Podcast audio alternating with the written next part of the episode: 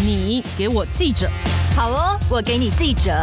第一线采访观察，不藏私大公开，报道写不完的故事，我们说给你听。大家好，我是荣誉。有注意新闻的听众呢，可能最近会有印象。去年因为指称台北市牛肉面节第一名的店家用的是含瘦肉精的美牛，之后被打脸，然后闹出统编风波的行政院前发言人丁一鸣，悄悄的回任行政院的游击职顾问，还月领十二万，真的很多，比我多。他回到行政院之后呢，就传出他曾经打电话到立法院长游锡堃的办公室兴师问罪，这个事情呢，后来闹得很大。然后，立法院长游锡坤呢也没有否认这件事情。受访的时候还说，行政院应该要循正常的管道沟通。然后说，我就点到为止，讲话就有点酸酸的呢，彼此高来高去。那这个事情看起来像是单一事件，但其实背后呢，可以扯出行政院长苏贞昌跟立法院长游锡坤两个人多年来的恩怨情仇。那大家呢，很常看新闻的时候呢，也会听到民进党内所谓的派系啊，互相卡位或竞争的一些新闻。那今天我们就来跟大家。聊一聊，像朱贞昌和游锡堃这样的政治人物呢，为什么也会彼此有一些像心结啦，或者是争吵？可能以前交情不错，但是后来也因为很多摩擦呢，变得翻脸撕破脸的这个故事。今天我们呢，请到联合报的副总编辑林星辉，兴辉哥曾经跟我们聊过明代助理的幕后故事，今天应该也会很精彩。要请兴辉哥跟大家打声招呼。呃，各位呃听众大家好，我又来了。另外一位呢是联合报记者蔡佩芳，那佩芳跑过立法院。相信也会有很多近距离的观察，我们请潘潘跟大家打声招呼。各位听众朋友，大家好，我是第一次来上节目，很期待。现在苏贞昌是行政院长，尤喜坤是立法院长嘛？可能比较有印象，近期的是他们都选过新北市长这件事情，但其实他们都是民进党的创党元老，然后今年都七十三岁了，两位就是长辈。那想要请新辉哥先聊一下。这两个人早期从政生涯的一些是怎么会有一些互动？事实上，游锡堃跟苏贞昌他们两个人曾经有过很好的私交。这是杨宝玉游锡堃的妻子亲自讲的。他们两个在担任台湾省议会省议员的时候，双方的家庭私下的互动非常的好。他们有一次啊，苏贞昌就带着他自己的两个女儿，那时候只有两个，呃，去宜兰的海边玩，结果一个大浪。就冲上来了，就把那些小孩子啊，总共游戏坤也有两个是男生，然后苏贞昌是两个女儿，就会把一些小孩子抵不住那个浪的力道，就被卷走。游戏坤当下的第一个反应，他是去拉苏贞昌的女儿。呃，游戏坤并没有去第一手反应去去抓自己的儿子。呃，杨宝玉为了这个事情还怪了一下呃游戏坤，说你怎么不先顾自己的小孩？那这件事情。呃，苏贞昌后来在帮苏巧慧选立委的时候，他也提了这段往事。也就是说，他们两个在省议会、省议员期间，他们一共做了八年的同事，他们的感情相当的好。那个时候啊，省议会啊，那时候还没有民进党，他们叫党外。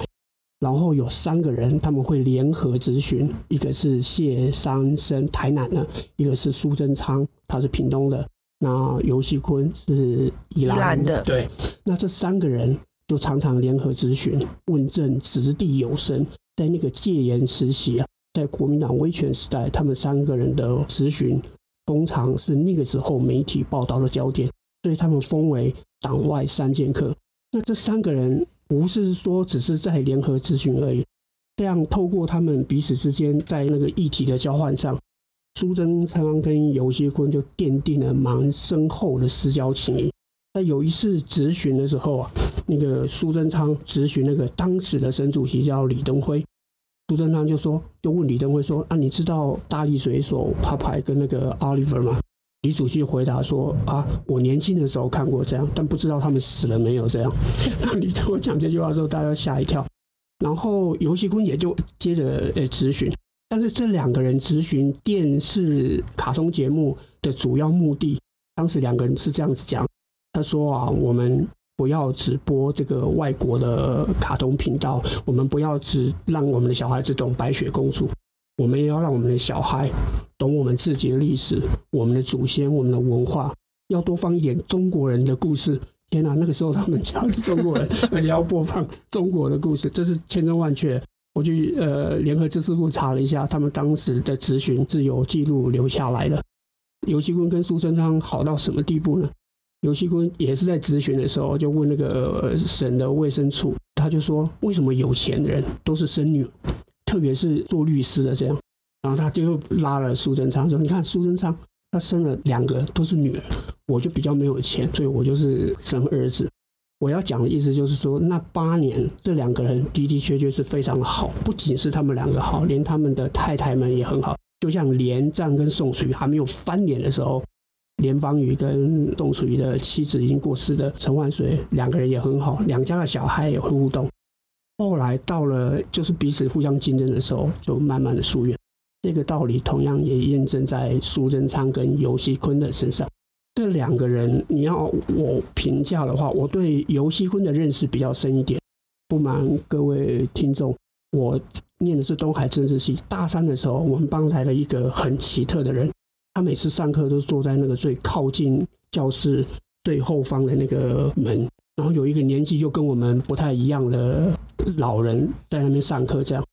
后来我们就知道这个人竟然就是游锡堃。他白天在中心新村省议会质询上班，有空的时候他就会到我们东海政治系来呃上课。他那时候是插班考上东海政治系。那他这个人非常的安静。然后其实很有礼貌。我们后来知道他是游锡堃之后，那时候的大学生对于党外都很有好奇心，这样觉得那是一件很时髦、很时尚的事情，要跟党外人士多接触。这样啊，他为人也很客客气气，不太像他在省议会在质询的时候那么咄咄逼人这样。然后有一次上体育课，那是第八节，已经很晚了。那个我们体育老师知道他是省议员，就跟说：“哎，有省议员，你要是没有时间的话，要赶回去的话，你就不用上课。”这样，啊，游锡堃就跟他讲说：“我既然做学生，我就该做学生的事情。”所以他就跟我们一样，一起去玩那个什么那个网球啊，还有篮球在那边丢这样。所以。游锡坤的的确确是这样的一个人哦，所以大家叫他水牛伯不是没有道理。他他的人就是相对的比较敦厚一点，但苏贞昌他给我的感觉是另外一个情形。二零一八年，荣誉也有陪我们去访问，我们到他的竞选办公室，他那时候要选新北市长啊，他就是很臭屁啊，就说他是老县长。可是我最不能接受的是。在我们整个采访团队采访完之后，他马上就一直逼问我们：你要不要支持我？你妈要不要支持我？你爸要不要支持我？这样 怎么会有人到这种？就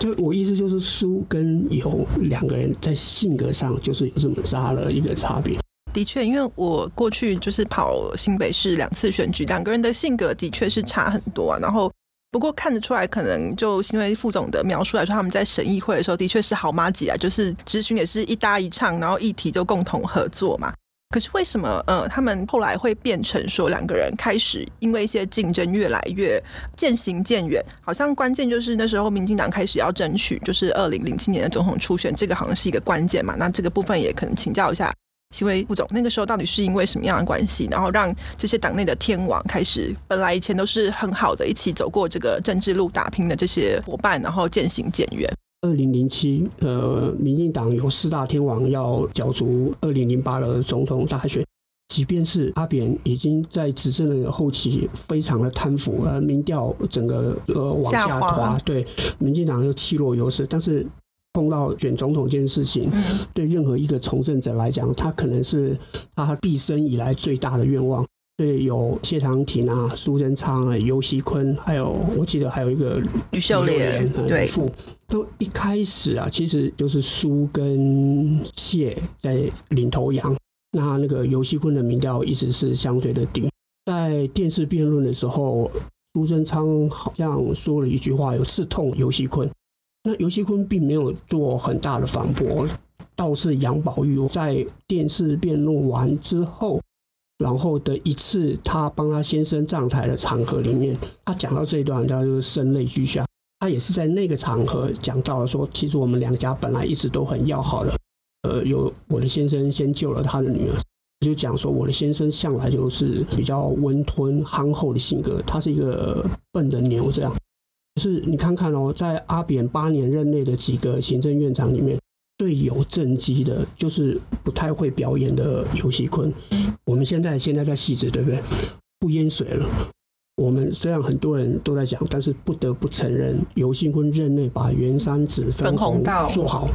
就不淹水，不淹水。你看我们报社也不会淹水，这里的房价也都涨起来了。对。是。然后另外一个就是现在大家很喜欢假日就跑到宜兰的那个雪隧国五，也是在他任。光是这两大政绩就比谢长廷跟苏贞昌要好。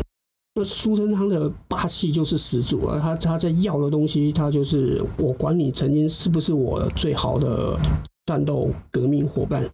是我要就是要把你给压下来。那游锡坤倒是没有对苏贞昌有很很重的话，很很强烈的批评。呃，不像宋楚瑜呃之后去骂连战是骂的蛮凶的，但游锡堃这一点还做的蛮厚道的。导致他的太太呃，在那次的场合里面，那个那一幕真的是呃，让很多人有感这样。所以就是在二零零七年那个总统选举，其实心结就已经越来越深了。所以那个时候是苏文昌在电视辩论的时候有批评到游锡坤的，就是从政嘛，或者是什么样的东西？那时候的话语大概是什么？批评了什么？新维副总记得吗？我不是记得很清楚。呃，杨宝玉是讲说那个。他是听到说苏贞昌竟然在电视辩论已经卡油卡的那么厉害，还说了一句说我们曾经是那么好的朋友。这句话在杨宝玉听来，他就是真的感触很多，有感而发。这样欺负人啊，然后还在这样的一个场合里面讲说我们曾经是好朋友，对，OK，好像感觉要他说啊，你你民调比较低啊，就让给我，对，要稍微知难而退这样。对，那因为其实后来在讨论他们两个性格，刚刚新闻哥也有提到，就是。尤新坤是一个比较沉稳，然后大概就是符合他的称号“水牛伯”，是一个蛮比较低调的人嘛。但是他其实，在阿扁的任期内当了蛮久的行政院长。然后呢，也有一种说法是说，苏贞昌其实觉得自己已是美丽岛大神的律师出身，台大法律系毕业。他其实对自己的那个评价是很高的，就是我是精英出身的。然后那个时候，美丽岛大神的律师，其实另外一个就陈水扁嘛，都是。当时的政治明星，但是他居然比游锡堃还要晚当行政院长，他其实内心是有点北宋。当然，外界是传言这种他的看八卦的看法，你去观察这种会像是苏贞昌性格的想法吗？其实政治人物也是人，你只要回归到人该有会有的呃优点跟缺点，其实政治人物也会有。那苏贞昌学历好啊，然后从政经历，他也认为他完全不会输给游锡堃。然后他又善变，磨练又很雄大，所以他认为我各方面的条件当然就是优于游锡坤。那他在内心上会对这个人就是认为稍微说你不如我，我觉得有这种想法是很正常的。就像是我还是 老宋对老连，他也是认为说你是因为呃老李很喜欢你。就是非要你出来选，要不然要论才华、论名气，你什么都比不比得过我。那苏贞昌在内心上也当然会有这样这样的一个心结，就待会儿呃会谈了，包括他担任不分区，包括他选新北市，嗯、对，就是慢慢慢慢的就把他扶出台面来了。了解，所以就像新会副总说，其实政治人物就是也是人呢，他们的比如说画小圈圈啦。或者是结成自己的派系，这种都是跟一般人可能会在平常生活职场上其实是一样的概念跟道理。接下来就是换我来聊一下，就是那个时候，二零一四年跟二零一八年，看他们两个人分别选新北市长的这个事情。其实那个时候，呃，二零一四年的时候，游锡堃他提名去选新北市长，面对的是朱立伦。朱立伦那个时候其实完全就是在人生政治路的巅峰。大家就是觉得他就是一个政坛明星，所向披靡，就是国民党的明日之星。不论是民进党内或党外，都觉得说那时候去选新北市，其实就很像炮灰，就是因为你不可能赢过朱一伦，不管是民调啦、施政满意度啊，都是非常高。那时候提名游锡堃当炮灰的就是苏贞昌，就是 那时候苏贞昌是民党主席嘛。不过那时候党内的氛围觉得说去选这个没什么胜算，所以。党内的资源啦，各种挹注、选战的团队的格局，都可以看得出来。其实这场选战让游锡堃打得很有点憋屈，就是嗯，党内也没有什么资源下来，他们的选办其实非常的小，租了一个地方，可是那个地方是一个很旧的位置，甚至招牌也不是很明显，就是你就感觉他们选的很呃觉得说好像是有有选过就好的感觉，就是因为看起来不会赢嘛。我那时候还记得，有时候游锡堃他们阵营办记者会的时候也很冷清，没有什么电子媒体记者都不太愿意来，然后我们平面就去。然后去你也觉得说他们的阵仗摆出来，也就是可能只有游锡堃本人跟其他一两个幕僚，那旁边比较不会像我们有时候看到选举的时候会有市长候选人跟议员候选人会可能坐一排啊，联合这样子，这种造势就比较少。我们刚刚前面讲到，其实苏贞昌以前当过台北县长嘛，他在台北县就是现在新北市，其实就有一群子弟兵的，那时候也都在当议员，就是苏系的子弟兵，可是。在议员跟市长要一起选的时候呢，其实他的子弟兵也没有积极为游锡堃辅选。那个时候就是会有一些地方的声音，就会觉得说啊，这个母鸡这么弱，我们先顾自己就好。如果没有弄好的话，我们自己都选不上，不要被母鸡压垮。所以这样子的氛围在那个时候让游锡坤选的很辛苦，然后也感觉的说地方的基层民代其实对他并没有很热情的支持。所以那个大概就是也是一点一滴会累积一些摩擦的过程。相比之下，苏贞昌二零一八年，如果大家有注意到的话，他的幕僚其实都是曾经在府院啊，或者是各部会，甚至是各县市的曾经经历过历练的这些政治幕僚，回来帮他打选战。选举办公室是住在商办大楼，然后是在新版特区的核心区，非常的就是豪华亮丽，搞了非常多很有趣的噱头，什么灯泡墙啦。新北市各区的特色产物啊，搞得像文创馆一样啊，就是整个非常的华丽，非常的喜华。那个时候，你就可以明显的感受到，其实两边的资源，就是苏壮他们觉得说，既然你要我选，那我就是把我的资源拿出来，展现他自己派系的力量之外，别人需要他帮忙的时候，他可能就不一定会伸手帮忙。这就是那个时候一个蛮大的落差。那时候我的观察就是这样子。可游锡堃其实，在最后的最后，他选举的结果就是他只差朱立伦两万四千多票，算是跌破大家眼镜，差点让朱立伦阴沟里翻船。我们后来再回去看这个事情，觉得比较有可能的就是朱立伦的态度也是比较轻敌嘛，到选举的最后一个礼拜才请假去车队扫街，所以他其实没有太多的选举活动。但是游锡堃最后在选前之夜的场地呢，其实大家会被认为被新北市府打压，那大概是他气势最后逆转的一个蛮大的关键。板桥可以办选前之夜的场地其实不多，那他们本来是先借了一条路，这叫逢节，后来就被说会影响交通嘛，那就不行，就被打枪。那个时候呢，游锡堃的说法是说，市府建议他们去借板桥的站前广场，但是呢，去借了之后又再被打枪，说这个地方也不行，不能办政治集会。就连续被打枪两次，他们后来就多次开记者会质疑说，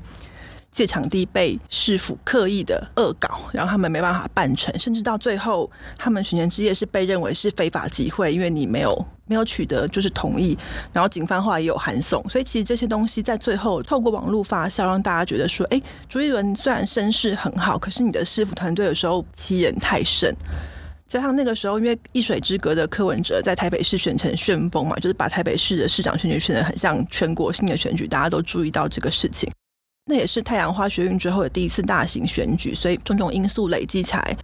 没想到最后朱立伦的票数意外开得很低。不过这一来一往的气势，也让水牛伯这个默默耕耘的个性就被人家注意到，说他其实很努力。年轻人也开始注意到，重新认识游锡堃这个政治人物。然后包括那个时候，我印象很深刻。我们选完之后，有跟他约去一个餐厅吃饭。然后那个餐厅是那种不是我们吃桌菜的那种餐厅，是那种串烧店。所以你跟其他的客人是大家都在同一个餐厅，就吃吃饭，真的会有人跑过来问说：“呃，请问那个是游锡堃院长，我可以给你拍照吗？”就是而且都是年轻人，可以看得出来那次选举让沉寂已经很久的游锡堃。再重新被比较年轻的选民、年轻的世代认识，他后来水牛伯的称号也被大家记住。然后他自己的所属的派系正国会也因为这样受到了比较多的资源挹注。然后在这边可能跟大家聊一下，刚刚前面提到派系，派系其实就跟我们看很多宫斗剧是一样的，就是你偷偷如果有一个势力跟权益的时候，你就会想要找一些人跟你一起志同道合来做一些合作。民进党其实从一开始很早期就是派系共治的文化，他们创党的时候，党内就有很多派系，然后也会随着派系领袖的势力消长，然后那个派系也会兴起跟衰落，所以它是一个动态的过程嘛。现在来说，民进党比较主流的是一个是新潮流，大家可能常常听到党外时期新潮流杂志的撰稿跟编采人员，然后它是民进党最早期到现在一直都运作的一个派系，势力非常强大。大家可能比较知道的郑文灿啦、赖清德啦、陈菊，这些都是新潮流系的要角。然后另外像苏贞昌的话是苏系，那他曾当过台北县长，所以他的苏系的人大部分都在现在的新北市活动。然后，呃，比较拥护蔡英文的，就是英系，一般我们会认为像苏家全啦等等人，就是英系的人。然后，另外还有最近比较快速在崛起的，就是三立董事长林坤海的海派。然后他最近也证明成永延会。尤锡坤是在二零零六年的时候，在他担任党主席的时候呢，有成立了一个正常国家促进会，所以就是正国会。其实派系间的人也是会流动啦，就随着派系的消长，可能他今天原来所属的派系如果势力衰弱之后，他可能会去其他的派系投靠，它就是一个动态的过程。大家看新闻的时候，其实不用觉得说这个很复杂，你把它想成宫斗剧就好，就会觉得这一切都其实还蛮有趣的。那就是经过二零一四、二零一八两次选举，其实游锡堃在二零一四年的选举。势力上来之后呢，到了二零一八年苏贞昌选举，虽然声势很浩大，但最后其实输得蛮惨的。就是他那时候以蛮明显的票数败给侯友谊，两个人其实就有沉寂了一阵子之后呢，苏贞昌后来就被蔡英文延揽去当行政院长。之后呢，游喜坤这次也重出江湖，然后当了立院的院长。那其实这个过程大家可能不知道，就是说不分区立委这一块。游锡堃当了立法院长之前呢，其实他必须要先试不分区立委。那这个名单的排序卡位呢，其实背后也有很多故事。那就请配方来跟我们讲一下说，所谓的不分区立委，大家常听到，那他到底跟一般的立委有什么不一样？为什么不同的党内派系会这么看重这个名单的排名或者是卡位？大家都要争着说，我到底多少人可以卡进这个名单里面？它的好处到底是什么？我们现在这个立法委员的选举制度呢，就是分成有两个部分，一个是区域立委，就是我们常会看到在选区要跑来跑去做选民服务的这一些，那他们是用地方的民众去选票选出来的。另一种是不分区立委，它是我们在投票的时候有另外一张票，是你投给哪一个政党，那那个政党会因为他得到的票数的这个比重呢，他就可以从三十四席的不分区立委里头分到一定比例的这个席次。那为什么不分区立委会大家这么的在乎？那一方面，第一个就是说不分区立委呢，它是因为是政党推荐，所以你只要持续保有你的这个政党党籍，理论上你的这个资格就不会被有任何的剥夺。那加上就是你要去区域选的时候，它有其实有非常高的风险嘛。第一个是你选得上选不上不知道，然后再来是如果这个选区原本就已经有一些很强的人，特别是这个很强的对手还是你自己同党里面的人的时候，你可能很难去跟人家竞争。那有一些立法委员我们都知道，他就是地方的这个霸主，他可能一做就十几二十年都不换人。那如果说你是这个选区有心想要参政的人，你可能就要去挑战别的艰困选区啦，这就不是一件很容易的事情。但如果是不分区的话，因为它是由政党来提名，那其实每一次政党大概。都会有内部的民调去推算，以他们现在的支持度，大概可以有多少席次是很稳定可以拿到的。所以只要挤入这个安全名单里头，你几乎就可以保证你是笃定可以当选的。也是因为就是要冲高这个得票率的关系，所以很多政党他会喜欢在前面先排一些形象牌，就是用来作为招牌用，就说啊，你看我们的这个名单多么清新，多么美丽，多么专家学者，对对对，或者是什么弱势团体、社会福利这样，新著名代表之类的。对，所以现在很多政党的习惯就是他会把他的安全名单分成前后两节，前面一半呢都是一些社会专家，然后呃贤达人士这样，那后面一半就是他们自己政党内部的，就是代表他们自己政党的人士，因为已经拆两半了嘛，所以在后面这一半就要去激烈的竞争。同时你要知道，就是你的排名在前面跟后面，它其实不只是有没有保障名单里面的问题，它还包括到你自己的面子问题。就像上上届的时候，国民党的时候把王金平放在第一名，就是他虽然后面接下来全部都是贤达人士，但是呢，我们还是把王金平放在第一位，就是尊重他以前是保证当选，对，而且尊重他以前是这个立法院的院长，对，所以要给他这个面子。面子。所以这个民进党方面也会有这样子的一个状况，因为我们知道上一届的立法院长是苏家全，可是那时候苏家全就是因为他自己本身是英系的人，所以他就有承诺说蔡英文他就这次就不再提名他。啊，让蔡英文有更高的一个空间可以去做不分区的一个协调。同时呢，苏家全希望他的侄子可以排进这个不分区，所以做这个退让。那当然，后来因为这个苏正清自己有一些这个嗯、呃、形象上的争议，对，所以后来就是去协调之后，换成是庄瑞雄排进去，那苏正清到地方去选。可是当时因为苏家全已经承诺，就是他不列在这个不分区。那既然不列在这部分区，当然也就不可能再继续当立法院长。所以那时候呢，苏家全就跟这个蔡英文总统推荐了尤熙坤。那蔡英文也自己去呃请托了尤熙坤，就希望尤熙坤可以来接这个立法院长的位置。结果没想到后来就跳出了苏贞昌出来反对。那对游锡堃呀，他当然觉得就非常莫名其妙啊！这个是总统来这个拜托我，对，然后那你一个行政院长在旁边，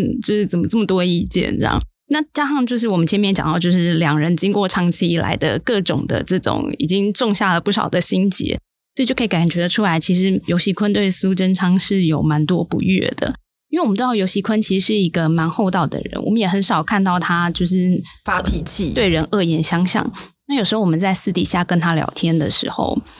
有一些人，就是我们有时候觉得他好像被欺负，可他其实都还会帮对方说话。就比方说，像我们都知道游锡堃其实是虽然他是立法院长，但他其实是立法院的新生，他是这一次才第一次当上立法委员的。但立法院有一个非常非常资深的民进党委员叫柯建明，我们都有时候会开玩笑，就说他其实才是地下院长，因为柯总召，柯总召，对对对。那时候我们在看那个朝野协商的时候，其实非常有趣。就是朝野协商一开始的时候，游锡堃的旁边就是除了坐林智甲之外，就是立法院的秘书长之外，另一边就坐的是柯建铭。那有时候柯建铭越讲越激动，就会越往中间挤。我们都觉得那个游锡堃感觉就是一副快要被挤出去的感觉。后来我们都开玩笑说，其实就是疫情救了游锡堃，因为后来因为防疫的关系，就加了安全隔板，加上那隔板之后，有这个柯建明就没有再挤过来了，拉开社交距离。对对对，可是那时候我们就常常会觉得说，那个游锡堃是不是太好说话了？就是你连这个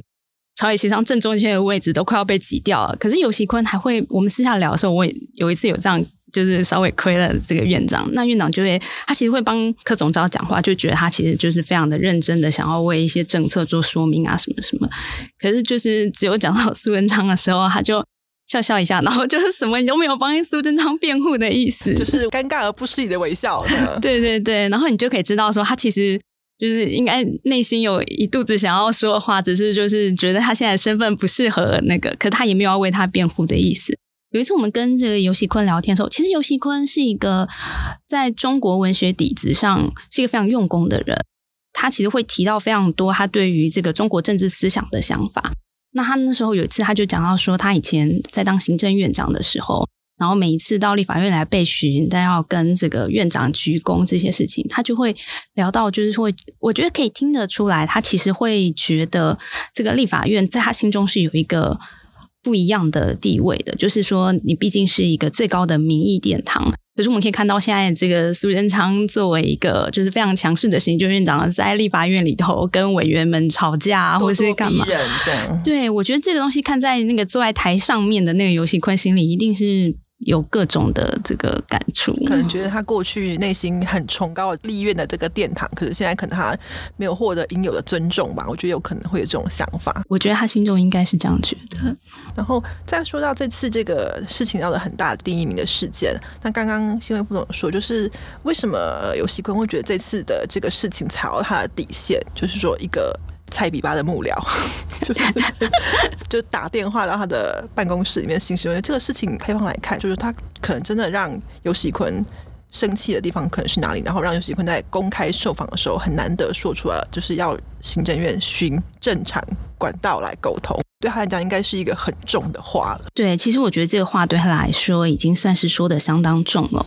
嗯、我个人比较不会觉得说这是因为两个人分属不同派系的原因。我觉得比较是，就是你毕竟你作为一个立法院院长，而且游锡堃其实在宣誓就职的时候，就可以感觉出来，他其实有表达过他想要，就是、呃，算是让立。法院更加的这个有荣光吗，就是大家要作为国会的民意代表，这件事情是一件很光荣的事，所以他才会想到说这个迁建立法院啊这些事情，他其实是真的还蛮积极在推动的。同样的道理，就是说，他当然，呃，因为如果是苏贞昌本人，毕竟是行政院长，双方要互相的尊重。可是，如果是连一个行政院的幕僚都可以做这样子的事情的时候，其实你就真的是完全无视立法院的这个作为国会最高殿堂这样子的一个身份。我觉得这个是踩到了他的底线。延续一下佩芳讲的，游戏坤上来接立法院长之后，他的确想有一番作为。这种思维其实就跟之前国民党的立法院长王金平是很像。在他们心里面一直觉得说，立法院的那个地位跟那个分量一定要拉上来。王金平在很长的一段时间是在威权国民党体制下被培育出来的立法院长，所以他很明白过去立法院作为一个执政党的一个附属机构，所以常常被讥为立法局。所以王金平后来慢慢呃，当陈水扁做总统，朝小野大，第一次给王金平有了一个可以在权力的杠杆上有很大的发挥空间。那八年应该也是王金平从政的巅峰时期，因为国民党需要他，然后陈水扁的法案预算要过也需要他，也需要他。所以那期任期间，他有的确有一番想要让立法院更好，包括什么迁建国会啊，要不要定一些。国会呃尊严的一些内规，那尤锡坤确实也是这样的人哦。民进党完全执政之后，其实就是只有国民党当年完全执政的旧路。你看看很多的法案，其实立法院要过就过，对，立法院也像是执政党的那个什么那个橡皮图章一样，橡皮图章跟立法局一个幕僚可以对立法院这样颐指气使，这已经是心中完全没有宪政的分际，所以。呃，尤其我们把宪政搬出来反驳。老实讲，这个新闻好可惜，这一两天呢，事实上是可以再多琢磨的，因为这样也可以检视一个取得完全权力的民进党，他心中所谓的一个民主的核心价值不过尔尔，他就是跟国民党差不多，只是他们实在是很会包装。那呃，苏贞昌呃也的的确确是目中无人了，所以我觉得尤锡坤在这个事情上他是得分的，那苏贞昌是失分的。所以那个时候事情闹出来之后，那个呃尤锡坤他们正国会的立委陈廷飞也是有重炮回击，觉得这个蛮蛮不宜的，就是就是院长不方便说的，我来说，有就是出来护卫院长说这个真的是看不过去，看不过去。刚刚提到苏贞昌其实是一个作风很强势的人嘛。呃，行政院长任内其实包括很多人事的部分啦，然后像包括前阵子政策的部分都强力的主导，然后他就像新会副总说的，我要的我就是要。那所以现在党内有很多不同的反弹势力，然后大家观察的点就是说，接下来的这个八月二十八号的公投啊，很多人都会认为说，如果公投案有一些状况，或者是说对蔡政府的政策有一些反弹的话呢，苏贞昌就会要。康泽下台，所以大家现在党内各派系也有点虎视眈眈，在看这个情势变化。那先请新闻副总来看，说如果接下来读者们想要看这个事情发展的话，可能可以怎么去观察？说，哎，到底呃苏贞昌的动态啦，或者是跟民党内这个派系的消长，可以怎么去观察？苏贞昌势必要负这个公投结果的成败，那他应该也是他的审判日。就是他续留或走，大概那个结果会，那这次会衍生出丁怡铭这样颐指气使的去骂骂立法院的人，也是因为他们在讨论那个公投案要不要提对策，那所有的人都认为说，呃，应该要提一个对策来来一同让民众来决定，到底是我们执政党讲的论述对，还是在野党讲的论述对。但是苏贞昌不要，苏贞昌说：“我绝对不提政治，他不提的原因完全是私利的因素，我个人政治生命延续的因素。因为他知道，如果我一旦提了，他就是对我的一种呃信任投票。如果过的话，我就只有失败的责任。而且一旦国民党把它导成是对苏贞昌的信任投票，那票会更多。行政院长，这也是苏贞昌他无可避免的历史共业。”因为行政院长做久了，他的支持度就一直会边际效应会越来越往，会一直耗损的。没有很好的行政院长，所以八月二十八对他来讲，当然是朱元璋是要全力全力的去捍卫捍卫自己的位置、政治生命。我补充一下哦，为什么这个提不提对岸会这个民进党内部会有这样的讨论？因为其实对民进党大多数的人，他的想法会认为提对岸这件事情，让他们在论述上面会比较好论述。比方说，我们以早教这个议题好了，早教的这个议题，如果说呃你没有提对岸，那就是完全按照环团的，就是我们是不是一定要这个爱护早教，不要盖这些电厂？但如果民进党的对岸是，嗯、如果我们能够在尽可能的保护大自然生态状况下去做到减碳，大家同不同意？那这种时候呢，它就会变成那个思维就不是纯粹的放在早教这个单一的一个个体上面，而是还会纳入了其他的一些因素综合进来考虑的时候，那民进党要去做论述，它就会比较方便。可是现在。在如果只有单一原来的这个案子的时候，就是在对方设定的框架下去进行表决，所以民进党内部其实比较多数意见是认为提对案会比较帮助他们在做接下来的一些呃游说啊，或者是说动员争取支持这样子。对，可是因为其实，在民进党内部还没有定案的时候，孙文昌这边就已经对外释出说他们没有要提对案的这个讯息，所以。这个民进党内部，当然大家其他人也都会有点错愕，就说：“哎，这个我们不是还在讨论，没有决定。”对，然后你就说出来了，好吧？那既然这样，那你就全部扛这个责任好了。我觉得他们内部一定也有很多这样子的心情。嗯、那加上大家也知道，就是苏文昌的这个用人的个性上，就是他自己的人只有他自己可以骂，他会挺到底；但是不是他的人，有什么事的时候，他下手也是毫不留情的。所以这个在党内的派系上，就是当然会跟各种派系都会有一些不愉快的地方。就像他那时候刚上去的时候，后就被认为。说他眼中的两个眼中钉，一个就是林佳龙，一个是许国勇。那我们都知道说，虽然呃尤溪坤嗯。不会因为这种派系的事情，可能在立法院长的位置上就跟你对着干。可是他毕竟是郑国会的这个精神领袖，领袖而这个林佳龙是现在郑国会的实际的这个呃领导人。导人对，所以你去动到人家派系的这个很大的这个角色。那像徐国勇也是，就是现在正兴起的海派。海派对，所以其实你就是跟着党内主要的派系都对着干。那这当然，这个呃，如果八月二十八号这个投票结果不理想的话，我想这个所有党内的压力大概都会压在。在苏贞昌身上，可能会有一场逼宫的大戏要上演的感觉，就是派系会逼近他的位置，可能现在在磨刀了吧？对，所以就是。其实读者就是可以稍微关注一下，虽然大家可能会觉得政治新闻看起来好像很高冷，或者是说很难理解，但其实这些派系的故事就跟一般人就是小圈圈一样。如果今天的节目可以让大家以后在看政治新闻的时候多一点人味，就是去理解说每个政治人物做出很多行动，或者是说彼此竞争背后就跟我们一般人一样，也会有很多就是复杂的心情跟爱恨情仇的话呢，我觉得就是我们今天这期节目就给大家一些不同的收获。那今天就谢谢新辉跟配方来跟大家聊苏贞昌跟刘喜坤的爱恨情仇。有机会我们可能再聊到其他政治人物之间的一些彼此的恩怨纠葛喽。好，谢谢大家，拜拜，拜拜。更多精彩的报道，请搜寻 VIP 大 U 点 com 联合报数位版，邀请您订阅支持。